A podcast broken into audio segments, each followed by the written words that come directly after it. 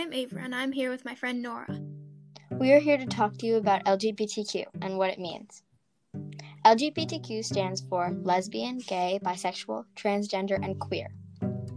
You're probably wondering what do all of these words mean and why are they important? Well, we are here to explain to you about LGBTQ so you can help stand up for their rights. So keep listening to our podcast and you will get more information.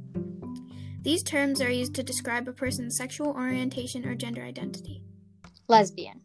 A woman who has a physical, romantic, and or emotional attraction to another woman. Some lesbians may prefer to identify as gay or as a gay woman. Gay people are people who are experiencing physical, romantic, and or emotional attractions to people of the same sex. Sometimes lesbian is the preferred term for women. Bisexual. A person who has physical, romantic, and or emotional attractions to, do- to those of the same gender or to those of another gender. People may experience this attraction in differing experiences and degrees over their lifetime. Bisexual people may not have had specific sexual experiences to be bisexual. In fact, they do not have to have any sexual experience at all to identify as bisexual. Transgender an umbrella term used for people whose gender identity and or gender expression differs from what is typically associated with the sex they were assigned at birth. People under the transgender umbrella may describe themselves using one or more of a wide variety of terms, including transgender. Many transgender people are prescribed to bring their bodies into alignment with their gender identity. Some undergo surgery as well, but not all transgender people can or will take their, those steps and a transgender identity is not dependent upon physical appearance or medical procedures.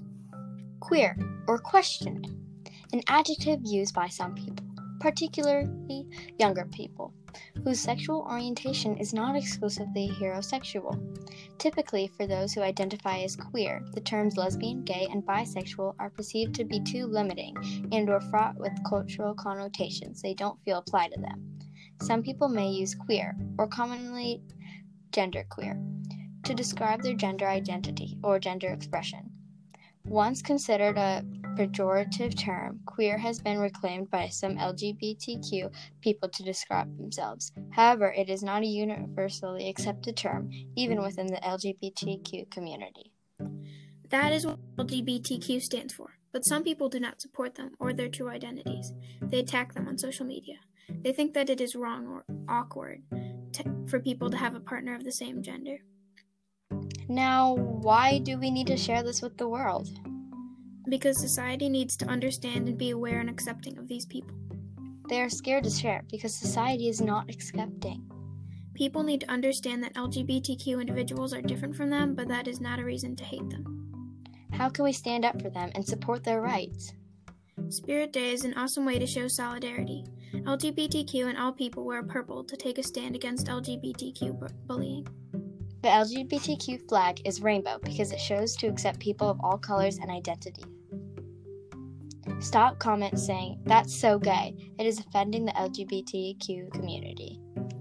If someone says anything against LGBTQ people, don't laugh and don't ignore it. It is not awkward to defend LGBTQ rights. It does not make you gay and it does not make you someone to laugh at. It is not okay for people to make these kinds of comments. If you want, you can even ask your teacher or administrator to host an LGBTQ awareness group. The GSA is a great way to help others and yourself become more aware. Thank you for listening to this podcast, and I hope you do something. We should be able to choose our own identities. Thank you for listening to this podcast, and I hope you take action to support the LGBTQ community. Bye. Bye. Thank you.